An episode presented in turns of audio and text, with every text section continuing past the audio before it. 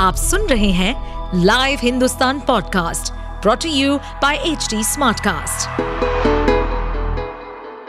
नमस्कार ये रही आज की सबसे बड़ी खबरें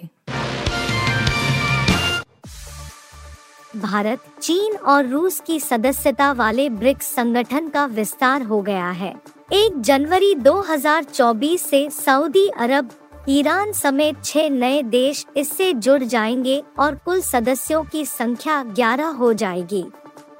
पीएम नरेंद्र मोदी ने जोहानिसबर्ग में ब्रिक्स समिट के दौरान इस विस्तार का स्वागत किया। इसके साथ ही उन्होंने संयुक्त राष्ट्र सुरक्षा परिषद के विस्तार और उसमें भारत की एंट्री के लिए फिर से दरवाज़ा खटखटाया। पीएम मोदी ने यूएनएससी को नसीहत भी दी और कहा कि बदलते समय की परिस्थितियों के साथ वैश्विक संस्थाओं को ढल जाना चाहिए। फ़िलहाल यूएनएससी का भारत सदस्य नहीं है और इसमें पाँच ही देश स्थायी सदस्य के तौर पर शामिल है। इसके अलावा अन्य दस देश दो साल के अस्थायी सदस्य रहते हैं। पीएम मोदी ने कहा कि ब्रिक्स का विस्तार यह संदेश देता है कि बदलते वक्त की परिस्थितियों के अनुरूप वैश्विक संस्थाओं को ढलना चाहिए। यह ऐसी पहल है जो 20वीं सदी में स्थापित अन्य वैश्विक संगठनों के लिए मिसाल बन सकता है। उन्होंने कहा कि हमने ब्रिक्स फोरम के विस्तार का फैसला लिया है। भारत का यह मत रहा है कि नए सदस्यों के जुड़ने से ब्रिक्स एक संगठन के रूप में मज़बूत होगा और हमारे साझा प्रयासों को नई ताकत मिलेगी। इस कदम से विश्व के अनेक देशों का मल्टीपोलर वर्ल्ड ऑर्डर में भरोसा मज़बूत होगा।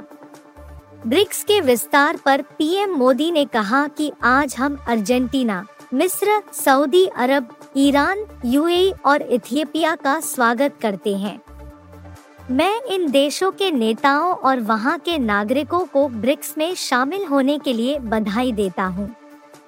भारत के इन सभी देशों के साथ गहरे और ऐतिहासिक संबंध है जिन अन्य देशों ने भी ब्रिक्स से जुड़ने की अभिलाषा व्यक्त की है, उन्हें भी पार्टनर देश बनाने की सहमति के लिए भारत प्रयास करेगा इसरो के तीसरे मून मिशन तीन ने बीती शाम चाँद के दक्षिणी ध्रुव पर सफलतापूर्वक लैंडिंग करके इतिहास रच दिया।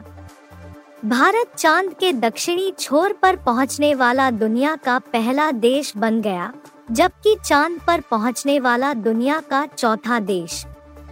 इससे पहले अमेरिका, चीन और सोवियत संघ चाँद पर पहुँच चुके हैं। इसरो की सफलता से न सिर्फ़ भारत के लोग खुश हैं, बल्कि पूरी दुनिया में प्रशंसा हो रही है। तमाम स्पेस एजेंसियाँ, विभिन्न देशों के प्रधानमंत्री राष्ट्रपति आदि भारत की इस उपलब्धि पर बधाई दे रहे हैं। भारत के ज़्यादा विरोध में रहने वाले पाकिस्तान में भी चंद्रयान तीन की सफल लैंडिंग पर खुशियाँ भरा माहौल है। पाकिस्तानी मीडिया संस्थानों में भी चंद्रयान तीन की लैंडिंग को कवर किया गया। Pakistani media house Geo News ने चंद्रयान से जुड़ी खबर को प्रमुखता से प्रकाशित किया है। उसने शीर्षक लिखा है, भारत का चंद्रयान तीन आखिरकार चंद्रमा के दक्षिणी ध्रुव पर उतर गया। इस खबर में बताया गया है कि कैसे चंद्रयान तीन की दक्षिणी ध्रुव पर लैंडिंग हुई और दो हफ़्ते तक यह चाँद पर उससे जुड़ी अहम जानकारियाँ जुटाएगा। इसके अलावा, पाकिस्तान के एक और प्रमुख मीडिया हाउस डॉन ने भी प्रमुखता से चंद्रयान तीन की सफलता को जगह दी है। उसने अपने शीर्षक में लिखा, भारत का स्पेसक्राफ्ट चंद्रयान तीन चाँद पर सफलतापूर्वक लैंड हुआ। डॉन की खबर में अंदर लिखा गया है, भारत बुधवार को चंद्रमा के दक्षिणी ध्रुव के पास यान उतारने वाला पहला देश बन गया, जो दुनिया के सबसे अधिक आबादी वाले देश और उसके महत्वाकांक्षी कम कीमत वाले अंतरिक्ष कार्यक्रम के लिए एक ऐतिहासिक जीत है। मानवर हित चंद्रयान तीन भारतीय समयानुसार शाम छह बजकर चार मिनट बजे पर उतरा और फिर मिशन नियंत्रण तकनीशियनों ने जमकर खुशी मनाई और अपने सहयोगियों को गले लगाया। यह लैंडिंग उसी क्षेत्र में एक रूसी यान के दुर्घटनाग्रस्त होने के कुछ दिनों बाद और पिछले भारतीय प्रयास के आखिरी क्षण में विफल होने के चार साल बाद हुई है। मालूम हो कि चार साल पहले भारत का चंद्रयान तीन आखिरी समय पर चाँद पर सॉफ्ट लैंडिंग नहीं कर सका था। लेकिन इस बार वैज्ञानिकों के अथक प्रयासों की बदौलत भारत को बड़ी सफलता हासिल हुई। चंद्रयान तीन पर फ़िल्म बनने वाली है। फ़िल्म कौन बनाएगा? कब बनेगी? इस बात का ऐलान अभी तक नहीं हुआ है। हालाँकि चंद्रयान तीन फीट के सफल होते ही डायरेक्टर्स की होड़ लग गई है। एक तरफ़ कुछ निर्माता अपनी अपनी फ़िल्म का नाम रजिस्टर कराने में व्यस्त हो गए हैं। वहीं दूसरी तरफ़, मिशन मंगल बनाने वाले डायरेक्टर जगन शक्ति ने चंद्रयान तीन फीट पर फ़िल्म बनाने का ऐलान कर दिया है। अक्षय कुमार की फ़िल्म के निर्देशक जगन शक्ति ने दैनिक भास्कर को दिए इंटरव्यू में इस बात की जानकारी दी है कि वे मिशन मंगल वाली टीम के साथ ही चंद्रयान तीन फीट पर फ़िल्म बनाएँगे। हालाँकि इस फ़िल्म में अक्षय कुमार होंगे या नहीं, अभी तक इस बात की पुष्टि नहीं हुई है। जगन शक्ति ने सिर्फ़ इतना कहा कि वह इस मौके को जाने नहीं देंगे। उन्होंने कहा, इस वक्त मैं फ़िल्म की कहानी पर विचार कर रहा हूँ। कहानी तय करने से पहले अपनी बड़ी बहन से इनपुट लूँगा। वे इसरो में सीनियर साइंटिस्ट है। उम्मीद करता हूँ कि मिशन मंगल की टीम के साथ ही चंद्रयान तीन पर फ़िल्म बनाओ। वही न्यूज़ 18 की रिपोर्ट में यह दावा किया जा रहा है कि जगन शक्ति के अलावा कई अन्य फ़िल्म निर्माता और प्रोडक्शन हाउस भी चंद्रमा मिशन पर फ़िल्म बनाने की दौड़ में लग चुके हैं। मुंबई के Indian motion picture producers association guild of India और Indian film Indian film council television producers council और प्रोडक्शन हाउस ने फ़िल्म के नाम को रजिस्टर कराने के लिए आवेदन दिया है। हालाँकि इनमें से कुछ ही निर्माताओं को इस पर फ़िल्म बनाने की परमिशन दी जाएगी। हिमाचल प्रदेश में प्रलय गया है। बीते तीन दिनों से ज़बरदस्त बारिश हो रही है। दरकते पहाड़ों और धंसते घरों के वीडियो देख दिल दहल जा रहा है। गुरुवार को कुल्लू में एक साथ आठ इमारतें भर भरा कर ज़मीन दोज हो गई। पूरे राज्य में हाहाकार मचा है। मौसम विभाग आईएमडी के मुताबिक, हिमाचल में अगले दो दिनों तक मौसम बहुत खराब रहने वाला है। आईएमडी ने पूरे हिमाचल प्रदेश के लिए रेड अलर्ट जारी कर दिया है। यह अलर्ट अगले दो दिनों यानी शुक्रवार और शनिवार के लिए जारी किया गया है। अगले दो दिन ज़बरदस्त बारिश की भविष्यवाणी की गई है। मंगलवार रात को राज्य में तीसरे दौर की मूसलाधार बारिश हुई, जिससे शिमला शहर को भारी नुकसान हुआ। 9 और 10 जुलाई को भीषण बारिश से मंडी और कुल्लू जिलों में तबाही मची थी। शिमला और सोलन जिलों में 14 और 15 अगस्त को बारिश ने कहर ढाया था। मॉनसून की एंट्री ने हिमाचल में भारी तबाही मचाई। इस महीने बारिश संबंधित घटनाओं में करीब 120 लोगों की मौत हुई है। 24 जून को राज्य में मॉनसून की शुरुआत के बाद से अब तक कुल 238 लोगों ने बारिश जनित घटनाओं में अपनी जान गंवाई है तथा 40 लोग अभी भी लापता है।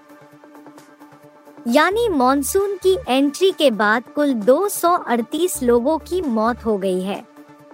वहीं इस महीने एक अगस्त से 24 अगस्त दरकते पहाड़ों और लबालब नदियों ने 120 लोगों की जिंदगियाँ निगल ली। कुल्लू ज़िले के अन्नी इलाके में गुरुवार को कम से कम आठ इमारतें ढह गई, जिन्हें हाल में हुई भारी बारिश की वजह से दरारें पड़ने के बाद असुरक्षित घोषित कर दिया गया था। हादसे में कोई हताहत नहीं हुआ। मौके पर मौजूद अन्नी के उप संभागीय मजिस्ट्रेट एसडीएम नरेश वर्मा ने कहा कि इन इमारतों में दुकान, बैंक और अन्य वाणिज्यिक प्रतिष्ठान थे। इमारतों में चार पाँच दिन पहले दरारें आ गई थी तथा इन्हें असुरक्षित घोषित कर दिया गया था। टॉम मूडी ने भारत द्वारा आगामी एशिया कप के लिए ऑफ़ स्पिनर न चुनने के फैसले पर अपनी प्रतिक्रिया दी है। भारत ने कुलदीप यादव को मुख्य स्पिनर के रूप में टीम में चुना है। जबकि रविंद्र जडेजा और अक्षर पटेल स्पिन ऑलराउंडर के रूप में खेलेंगे। मूडी ने बताया कि कुलदीप यादव और युजवेंद्र चहल बल्ले से योगदान नहीं देते हैं और इस वजह से एशिया कप स्क्वाड में चयनकर्ताओं ने दोनों को जगह नहीं दी है। एशिया कप स्क्वाड में ऑफ़ स्पिनर के ना होने के सवाल पर उन्होंने कहा कि ये टीम के लिए चिंता का विषय नहीं होगा क्योंकि कुलदीप यादव बाएँ हाथ के बल्लेबाजों के खिलाफ गेंद को बाहर की तरफ़ ले जाने में सक्षम है। टॉम मूडी ने स्टार स्पोर्ट्स के शो में कहा, कुलदीप यादव और युजवेंद्र चहल स्पेशलिस्ट बॉलर। उनका इसके अलावा कोई योगदान नहीं है। वे आठवें नंबर पर बल्लेबाजी करके प्रभाव नहीं डाल सकते हैं, जिससे बल्लेबाजी में गहराई मिले। मुझे लगता है कि ये चीज़ है जो युजवेंद्र चहल के खिलाफ गई। रोहित ने युजवेंद्र चहल के ना चुने जाने पर कहा, इसके साथ ही मैं यह भी स्पष्ट करना चाहता हूँ, किसी के लिए दरवाजे बंद नहीं किए गए हैं। कोई भी खिलाड़ी किसी भी समय वापसी कर सकता है। अगर हमें लगता है कि विश्व कप के लिए हमें युजवेंद्र चहल की ज़रूरत है तो हम देखेंगे कि उसे टीम में कैसे फिट किया जा सकता है। यही बात वॉशिंगटन या अश्विन पर भी लागू होती है। आप सुन रहे थे हिंदुस्तान का डेली न्यूज़ रैप, जो एच टी स्मार्टकास्ट की एक बीटा संस्करण का हिस्सा है। आप हमें फेसबुक ट्विटर और इंस्टाग्राम पे एट एच टी या podcasts@hindustantimes.com पर ईमेल के द्वारा सुझाव दे सकते हैं। इस पॉडकास्ट पर अपडेटेड रहने के लिए हमें फॉलो करें एट एच टी हम सारे मेजर सोशल मीडिया प्लेटफॉर्म्स पर मौजूद हैं और और ऐसे पॉडकास्ट सुनने के लिए log on to W W W dot H T Smartcast dot com